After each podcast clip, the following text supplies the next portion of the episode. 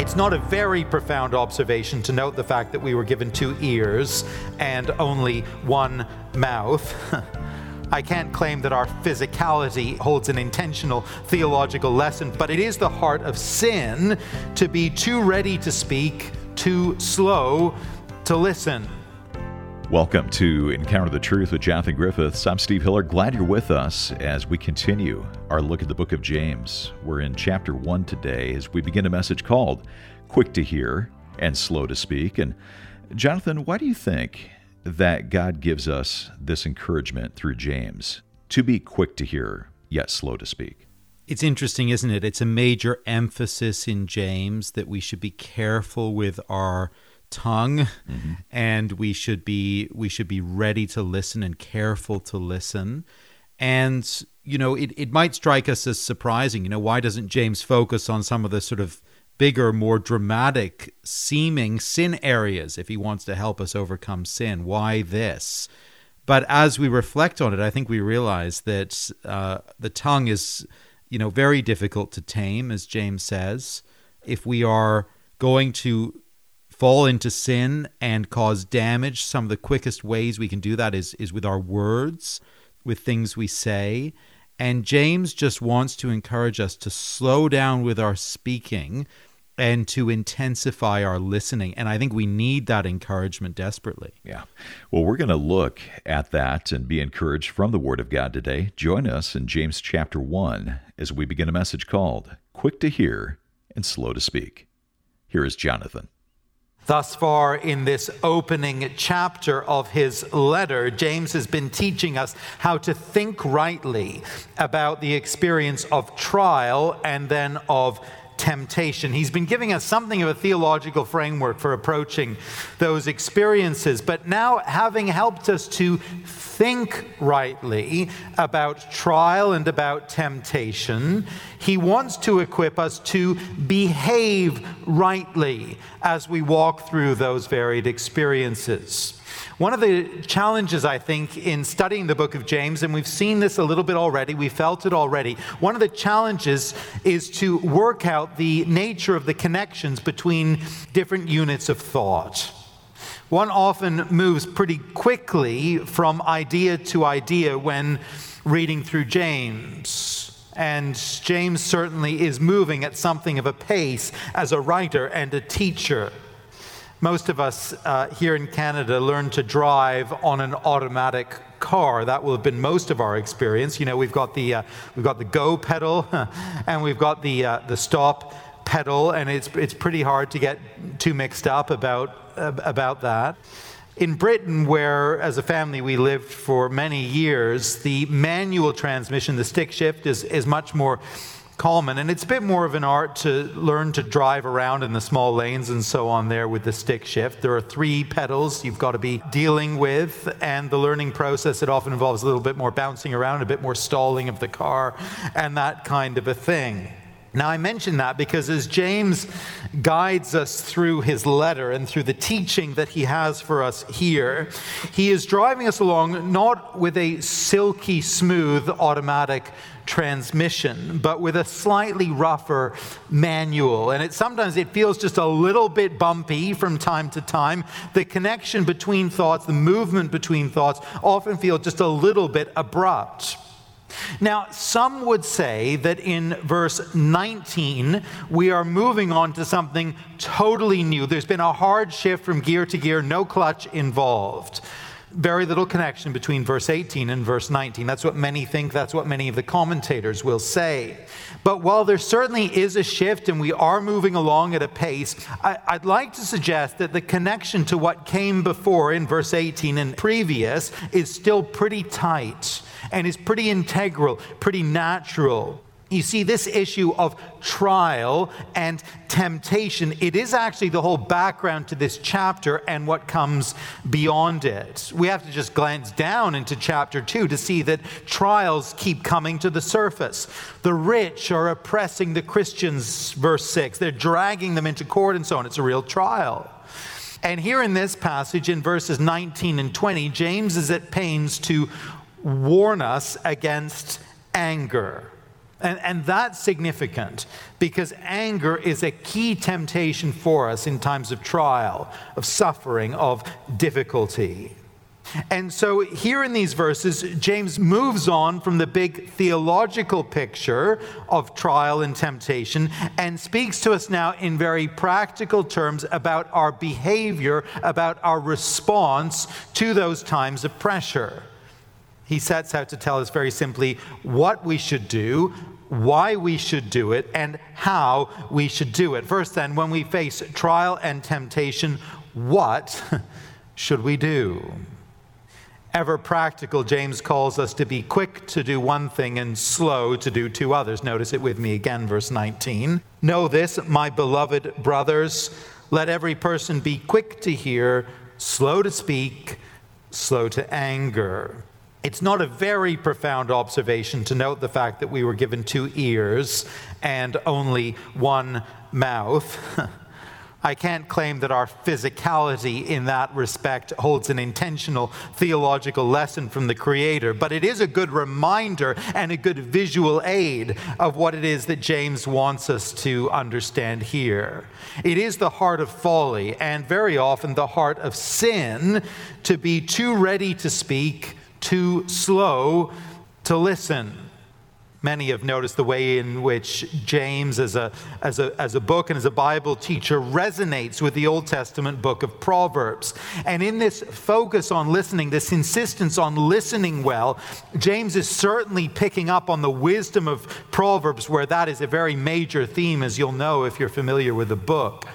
Proverbs warns us again and again to be slow to speak, warns us that it is the fool and not the wise person who is inclined to open his mouth too readily. Just by way of example, Proverbs 29 and verse 11, a fool gives full vent to his spirit, but a wise man quietly holds it back. Or again, Proverbs 17 and verse 27, whoever restrains his words has knowledge, and he who has a cool spirit is a man of understanding. Even a fool who keeps silent is considered wise. When he closes his lips, he is deemed intelligent. I quite appreciate the paraphrase of that verse, which has been variously ascribed to Abraham Lincoln and Winston Churchill. I don't actually know who is ultimately responsible for it in this version, but perhaps you've heard this one too. I quite enjoy it. Better to remain silent and be thought a fool than to speak and remove all doubt. I think that's rather good. And I think there is something to that. There is wisdom, isn't there, in holding our tongue, in listening more than we speak, in waiting just a little bit before we respond. It goes, by the way, both for our verbal communication, our conversation, and for our written speech, our emails, our social media posts, our texts, our letters, if we still ever write those. We live, don't we, in a rapid-fire world, and I think we've all seen the damage that comes from the instantaneous response. The angry or the aggravating email comes into your inbox and you just can't wait to hit reply. The ridiculous post shows up on your social media feed, and before the thought has done a full lap of your brain, you have shot off your own response. That's a danger for us always, of course it is. But it's a special danger for us when we enter into seasons of trial and of temptation. The pressure is up. We're tired. We're emotionally worn out. We're in a spiritually vulnerable place, and the harsh word comes to us. The word of criticism arrives at our door, the hateful word, the vicious word, the unwelcome message, and our inclination is this, isn't it? The inclination is to express without delay precisely what is on our mind. We're inclined toward that kind of knee-jerk reaction, that rapid response. We want to fight fire with fire, don't we? And so we let slip the verbal dogs of war. James has had us considering the link between trial and temptation. We've seen that a bit in chapter 1, how seasons of testing become seasons of sin. And here we see something of how it happens. The pressure is on. We're suffering. We're having a brutal time of it. It's really rough. And rather than quietly and prayerfully process it, rather than wait upon the Lord, we give vent to our feelings and our words. We moan and complain. We blame and we rant. We make our displeasure known. And our rapid speech, our ill-judged words, they become the point at which, within the process, the point at which our response to trial and temptation becomes sin. Often when we're under pressure, when things are just going the wrong way for us, when others have wronged us, a key temptation, and we'll know this from experience, a key temptation is to become angry. Now, of course, there is such a thing as righteous anger. God himself, he is angry at sin, and his anger is always a righteous anger. But much of the time, we've got to be honest, our own anger falls a good way short of the standards of God's divine righteous anger. And what we do is we lash out with our words, and it's sinful. It happens so easily, doesn't it? All of us can look back and think on times, perhaps times of acute difficulty, times of loss, times when we've been wronged, when the anger has risen within our heart, and we knew better, but we spoke hastily and intemperately, and it was just a sinful thing. And so James's advice to us, his admonition for us, it is so right, it is so obviously good, isn't it? Know this, my beloved brothers. Let every person be quick to hear, slow to speak, slow to anger. You're listening to Encounter the Truth with Jonathan Griffiths, a message called Quick to Hear, Slow to Speak, part of our series, Doers of the Word. Now, we're going to pause right here, but we'll get back to this look at James chapter 1 in just a moment. You know, we're able to stay on the station through your generosity, so thank you for giving to and supporting Encounter the Truth. As you give a gift of any amount this month, we want to send you a book that Jonathan has written. It's taken from the book of Second Timothy. It's called The Ministry Medical, and it's really a health checkup taken from this book of the Bible. In Jonathan's book, there are 36 questions taken from 2 Timothy that you can use as a checkup. There's also a checklist at the end of the book, helping you go a little bit further into each question. And again, this book is our thank you gift to you as you support Encounter the Truth with a gift of any amount this month. You can find out more or give online at encounterthetruth.org or call us at 833-99-TRUTH. That's 1-833-99-TRUTH. 998-7884 or encounterthetruth.org. Well, if you joined us a little bit late, we're in the book of James. We're in chapter 1, focusing on just a few verses today, verses 19 to 21. So grab your Bible, meet us there as we get back to the message. Again, here is Jonathan. Now, I think all that makes sense to us. We get that. It makes sense intellectually. It's rational. It's logical. But it does raise a further question for us. And the question is this, perhaps it's occurred to you, to what or to whom should we be listening when the pressure is on?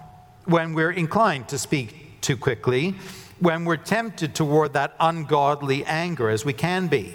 You know, no doubt it is just a good universal principle for all times and all circumstances to listen carefully before we speak, to listen to whoever it is speaking to us before we make our response. That holds good in any situation. Of course it does.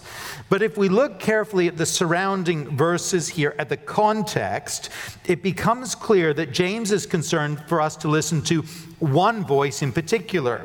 Notice how these verses, this little paragraph, notice how it's bracketed. Look at the bookends around it. Notice with me the preceding verse, verse 18.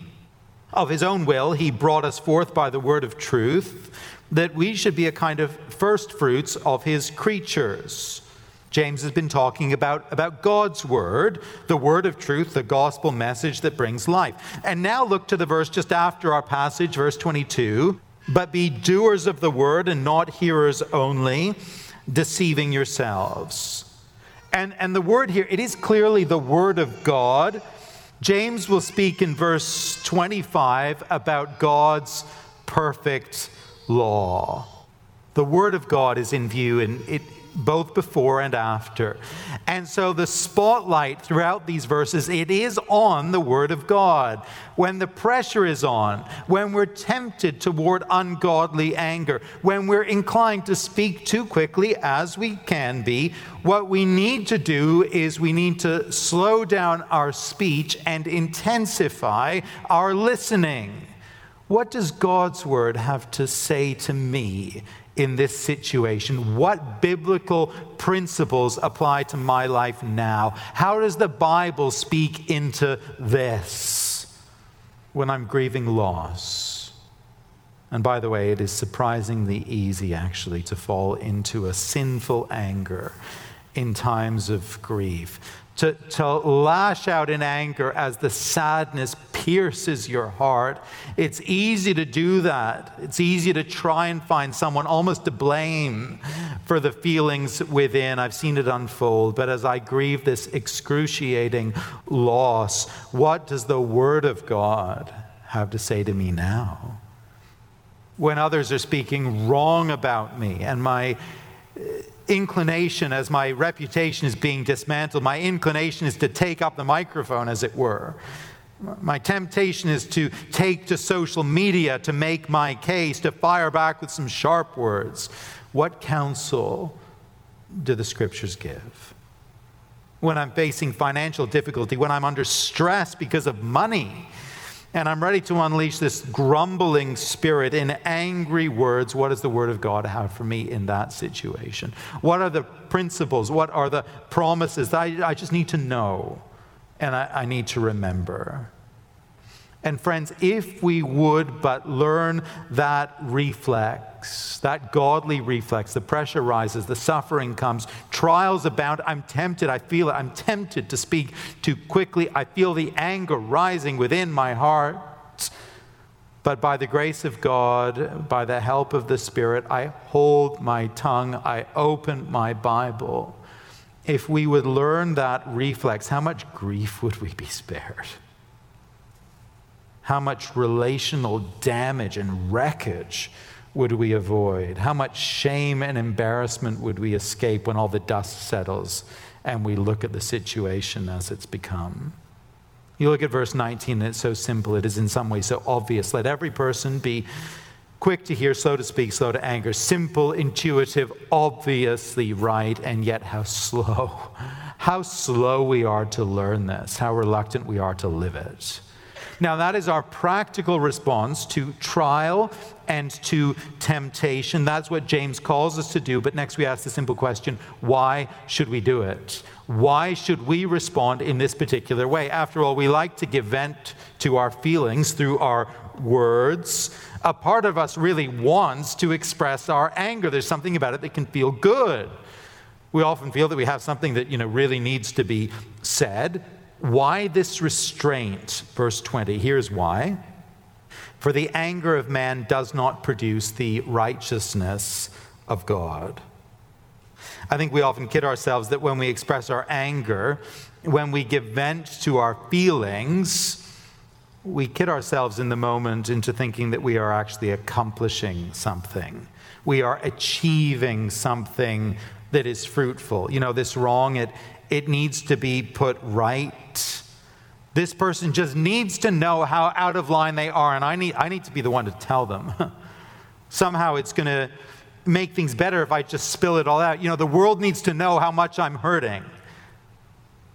If I give those people a piece of my mind, well, the situation will be rectified. If I just vent, I'm going to feel a whole lot better.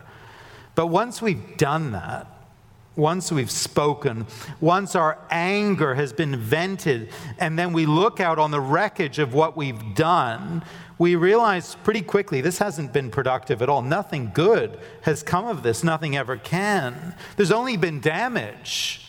And, sometimes the grief and the loss and the relational wreckage that results from our word of response, it's actually worse than the original problem, than the original trial, the original grief. Have you ever found that? It's a pretty painful thing to recognize, but it's exactly what happens.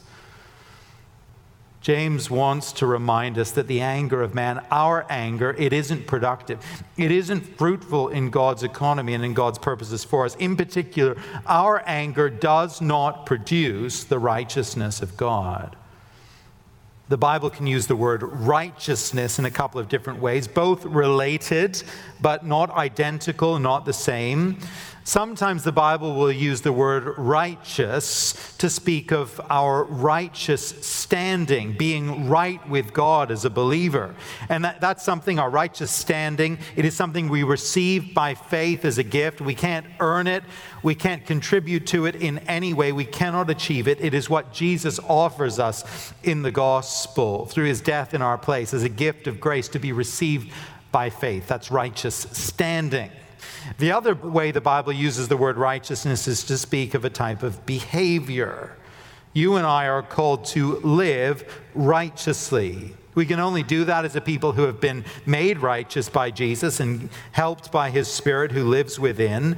But God calls us to live in a righteous way. And it's that second idea that James has in mind here in our passage. God has made us righteous in Jesus if we belong to him. And he has done that in order that we will live righteously, in order that we will live as a righteous people ought to live.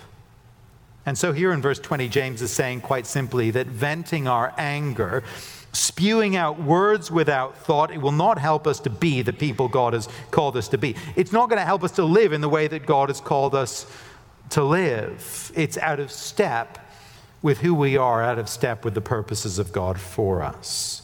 Now, that's, if you like, the negative side of James's logic here. That's the reason why we should not express our anger.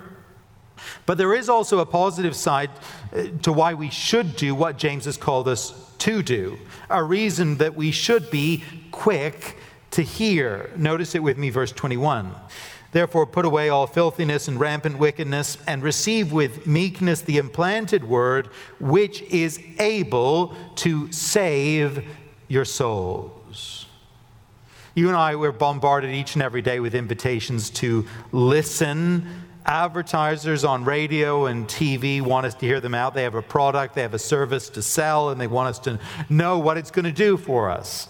Millions of dollars change hands each and every day between the people who have a message that they want to get out and then the online titans of the digital world who own the advertising space on our search engines and social media platforms. There's a huge industry, isn't there, constantly at work devising how a message, a video, a podcast can be put before us, capture our attention, and get us to listen. And then we see the messages, don't we? Click here, give me 30 seconds, and I'm going to change your life. I see something like that most days, I think. That's the invitation. That's the plea stated one way or another. We hear it every day. James knows that the Word of God has the power not simply to change our lives, to improve our lives, but to save our lives, to save our very soul.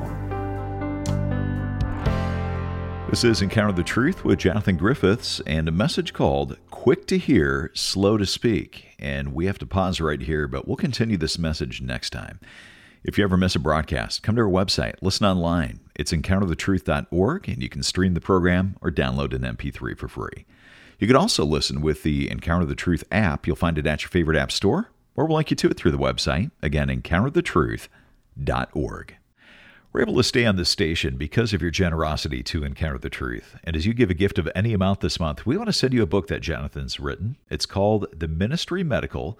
It's a health checkup from Second Timothy. So, Jonathan, what is Second Timothy all about?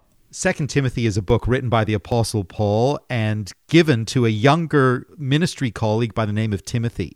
And within this book, within this letter, Paul is showing Timothy the nature of faithful gospel ministry, and he is exhorting him to endure in faithfulness in the work that God has called him to do.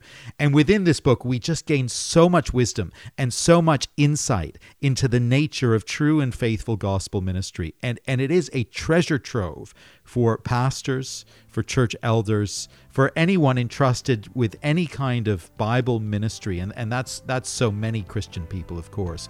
And there are wonderful riches there for us. Well, we would love to send you a copy of this book, The Ministry Medical, as our way of saying thank you for your financial support this month. To find out more, give online at encounterthetruth.org or call us at 833-99-TRUTH.